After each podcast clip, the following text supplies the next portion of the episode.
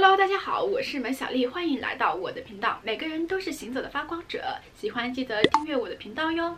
今天的视频是关于四月闲聊话题，今天上来和大家闲聊一下。大家最近还好吗？前两个星期我可能没有怎么的频繁的更新，是因为我自己那个时候啊，四月初的时候打算给自己放一段时间的假。这个假期其实并不是说自己一定要去哪边玩，或者是怎么样啊，或者是说我自己有些情绪，我需要自己去调节一下。我们给自己的灵魂放个假吧，跟大家聊一下我从去年年底到现在的一些新的尝试吧。比如说我从去年年底开始，我自己就是尝试一些健康的。饮食就是我尽量以健康的食物为主，然后就是少吃一些肉类的东西。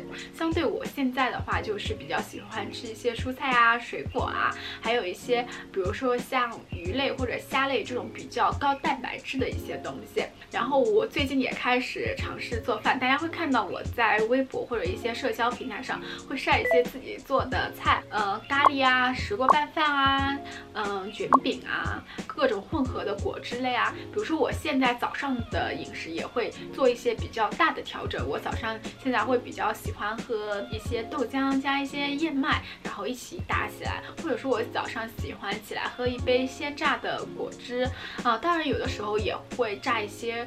呃，蔬菜汁，但可能蔬菜汁喝的比较少，因为我觉得那个味道可能对我来说目前还没有习惯。我现在也把呃酸奶和牛奶都换成了这种呃植物奶。自己做饭的话，一方面就是你自己选用的食材是比较的呃干净的，然后比较的新鲜；二是你。自己在做菜的时候，你更加了解自己喜欢什么，不喜欢什么。其实我觉得做饭也挺有乐趣的，就是你在做饭当中，你选用新鲜的食材，然后你呃投入了自己的热情、专注，然后你把各个工序把它组合在一起，然后你创造了一个食物的魔法。我觉得你自己吃下去的那个感觉肯定是很不一样的。呃，在这期间，其实我也会把以前看过的一些书拿出来，我再重新读的时候，我会发现，嗯，好像就是。